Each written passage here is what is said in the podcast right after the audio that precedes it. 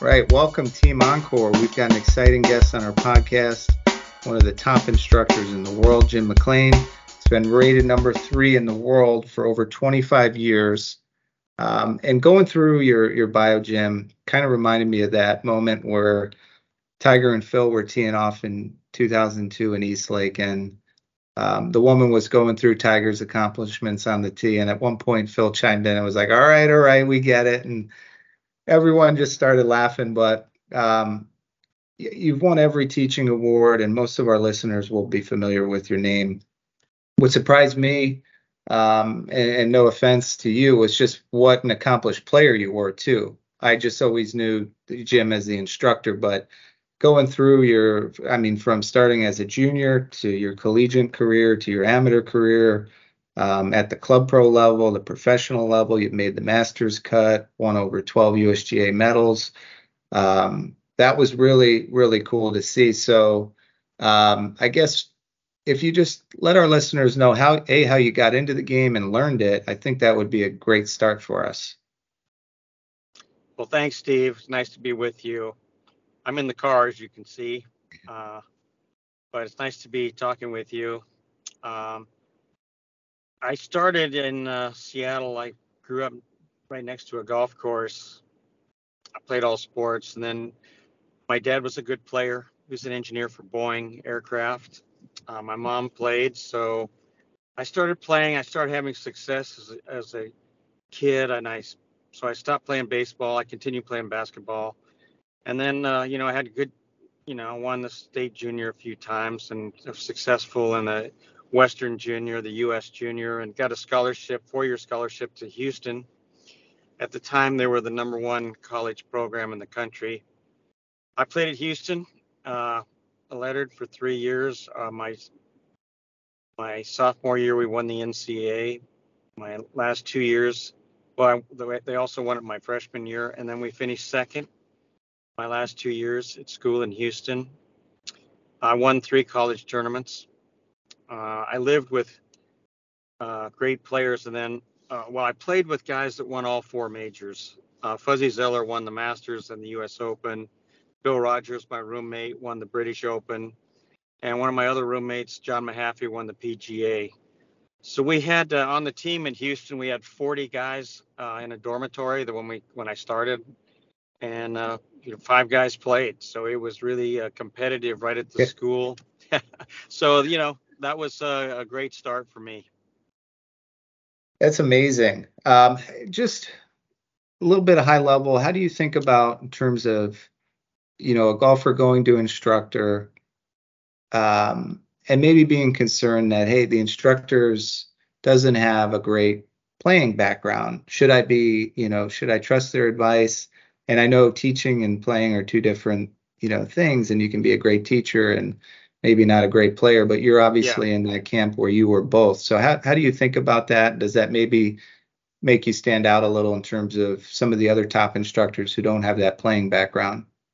Well, I wasn't a great tour player, that's for sure. Um, I did pretty good in in club professional live mini tour stuff. I did pretty good, but um, I think a lot of teachers, um, coaches in other sports were pretty good. They played professional level or top college golf, uh, top college football or basketball.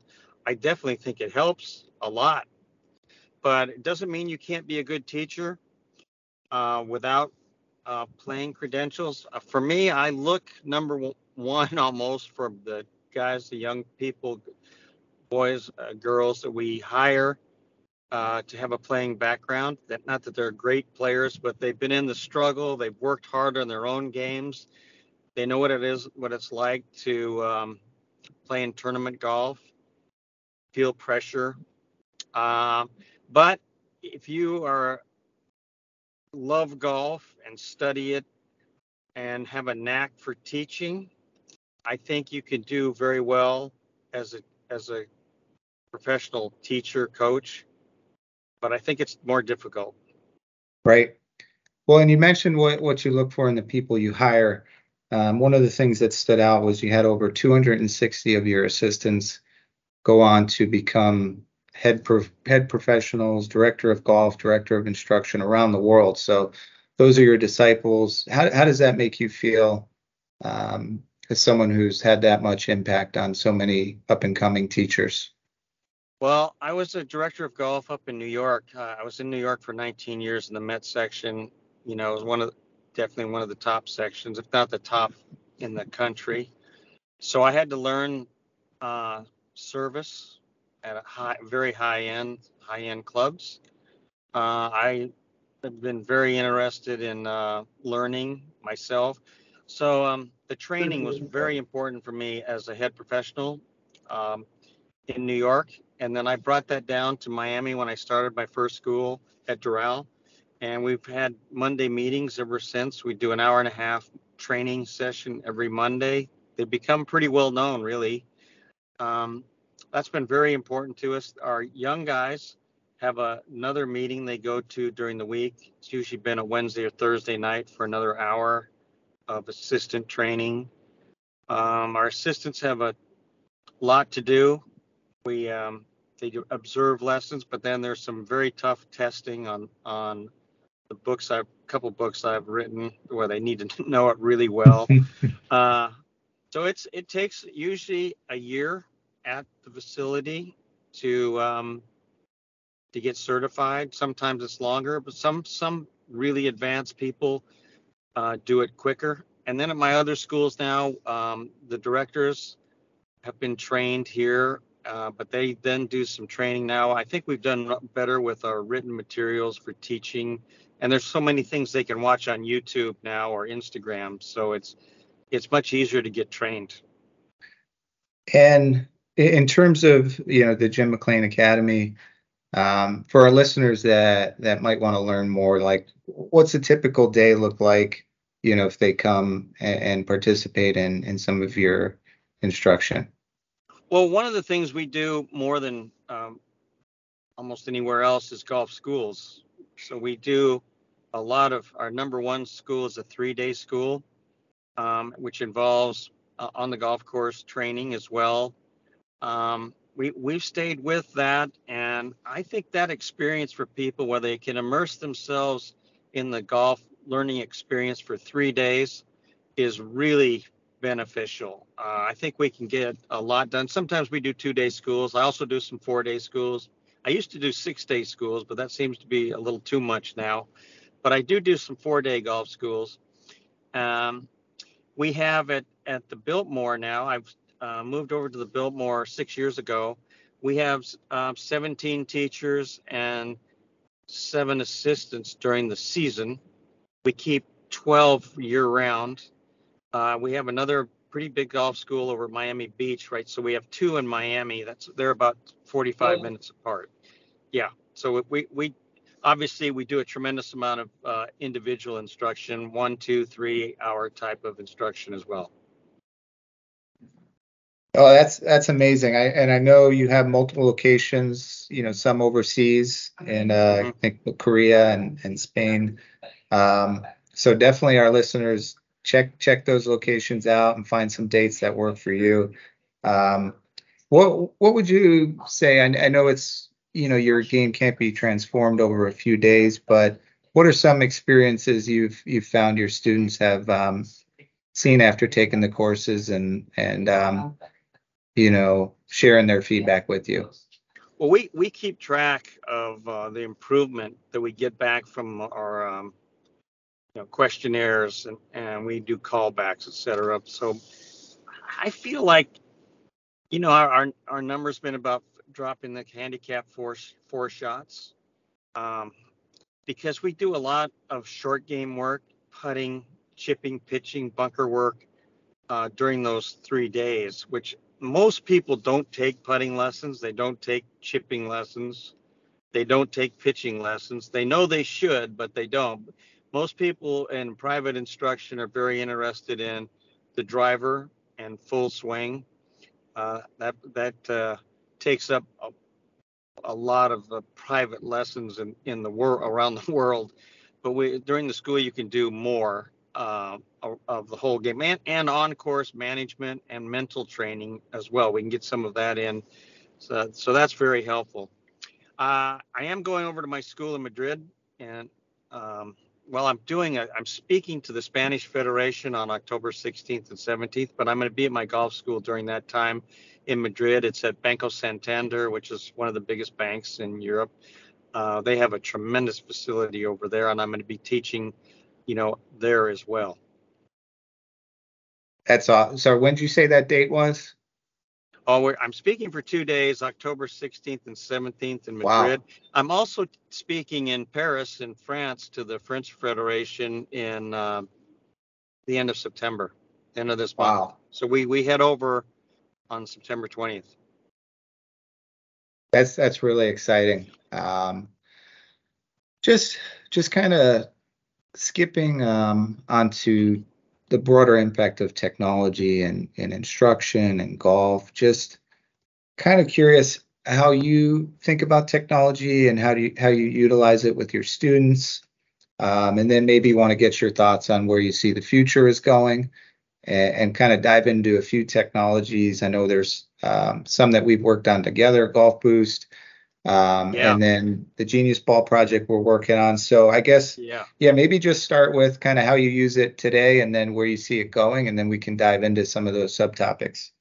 Yeah, you know, I love technology. I've tried to stay on top of, uh, you know, right on the leading edge of what's going on. So we've got new force plates this year. We just uh, moved over. It's called Smart2Move, and uh, obviously very big on the video and we we have foresight quads and uh, yeah, so all that stuff's really important. Uh, golf boost has been something with Encore that I've worked on for many many years ago. Started with, which is an unbelievable application, and I I continue to feel like it's going to be successful because it's so easy for the user um, just to flip on your phone and get good instruction. I shot a lot of uh, information for different parts of the golf swing on that. So I'm hopefully that's gonna that's gonna work. And then of course this Genius ball that you guys are working on, where it can give uh, you know foresight quad information on on my phone w- when the person hits a golf ball. You know that's really exciting, and I know you're getting closer and closer to that. I'm, I'm speaking to Keith later on today, actually, about the Genius Ball and, and Golf Boost. So I know you guys at Encore are really doing some really, really interesting things. And, you know, particularly for me, I guess the Golf Boost was something like we started probably six or seven years ago. Yeah, it's it's kind of with Golf Boost, you know, you were definitely ahead of the curve on the AI, and now you know with ChatGPT and the you know you can't open a paper um, or a newsletter without reading about advances in AI, um, and it's really accelerating. So for our listeners, definitely if you get a chance, download Golf Boost, check it out. It was built. The universal swing methodology was was built uh, with Jim's input on you know the fundamentals of the swing, right? And and that kind of is a good segue um, into the X Factor. Um, I know it's something you pioneered that that book and that system, and and maybe just for our listeners that aren't familiar, um, a little bit of high level on that, maybe how you started and maybe how it's evolved today. I wrote an article for Golf Magazine. I was writing for them in uh, the early 90s, 1990s, a long, long time ago. Uh, I wrote a t- book on the four turns on the golf swing, which was the rotation of the head through the rotation of the shoulders, the rotation of the hips, and the angle on your knee rotation on the backswing. Um, they thought it was too complicated, so we went to two two turns, which were the two big turns: the shoulders and the the hips or the pelvis.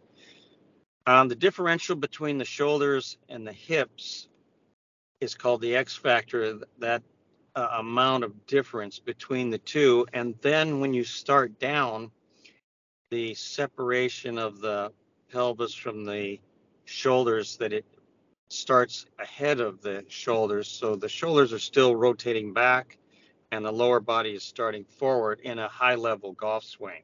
Now that doesn't happen, of course, with everybody, but um, I knew I thought that with the shoulders and the hips that the ideal had been 90 degrees of shoulder turn and 45 degrees of hip turn. And a lot of people still think that's ideal, but it really isn't for um, the, the the longer hitters, the best players.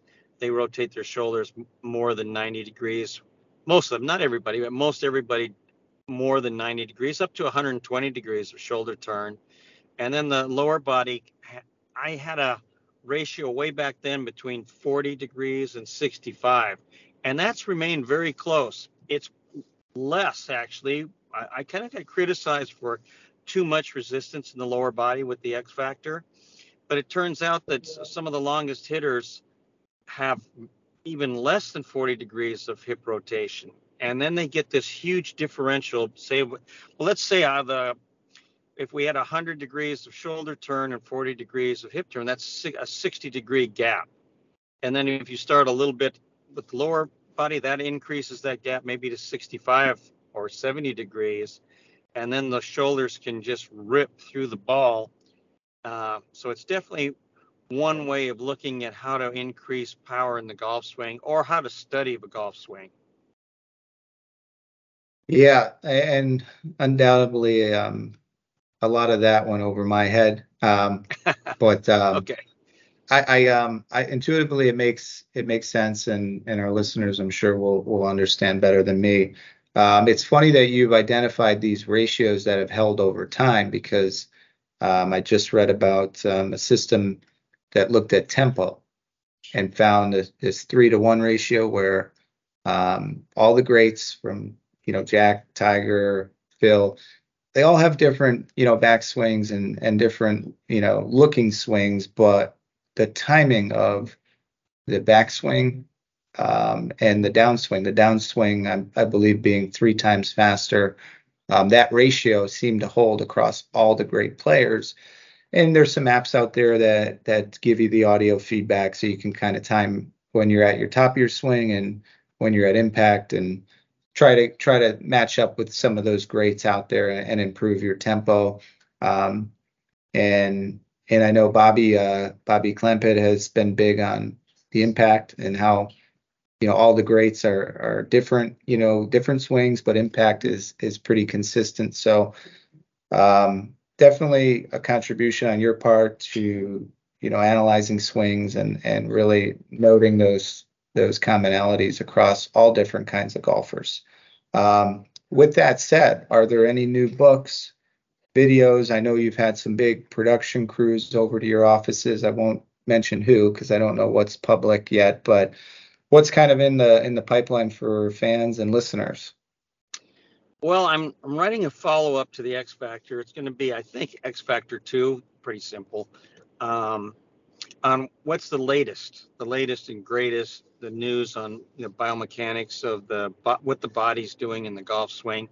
Um, there's when I wrote the X Factor, I talked and the eight step swing. I talked about the sit down move and pushing up out of the ground, the hips rise. But now with ground reaction force out of biomechanics, uh, there's more information, better information. Uh, so I'm going to try and uh, get the, you know, the greatest, latest information on uh, the X Factor, which the whole book was uh, what is the body doing in the swing? Because previous to the X Factor, uh, mostly was arms and hands. What what's the shaft doing in the club face, and and, and which is always a very important part of my teaching, by the way. But uh, there wasn't anything really written about what is the body doing in the swing, and we know that in top players, more advanced players, low handicap golfers, that they use their body much, much different than the higher handicap, you know, the beginners, infrequent golfers. Uh, they don't have a, a sense of how to move the body, or they're, let's say they're not doing it. So that, that, that book is something I'm almost done with. I've um, been working on that. I'm working on these speeches, getting ready for the season. Uh, I just got back from a trip out west. I was at my school in Utah, and then I went out to um, the West Coast and played a lot of golf out there. Great. So I'm kind of kind of ready to get back to work back in Miami now, and uh, Steve, How's I've kind of I've kind of got to run, man. I've got to go right yeah. here. I'm, uh, but it's been no. great talking to you, and I'd love yeah. to do it again. and I know you had, you know, you had some some unexpected things come up and needed to be in the car. So our listeners certainly uh, will understand and appreciate all all the great insights. We'll link out to your to your site, your schools, and and add the link when the new book is ready. Um, but but yeah, this this was been been great. And just just real quick, um, the website for the listeners or the best way to find you online. Yeah, uh, just jimmclean.com. They can get everything. And then I'm McLean Golf on YouTube or on Instagram. Awesome. Thanks for your time, Jim. Thank you, Steve. I really appreciate yep. it. Awesome. Bye. Be well. Thank you.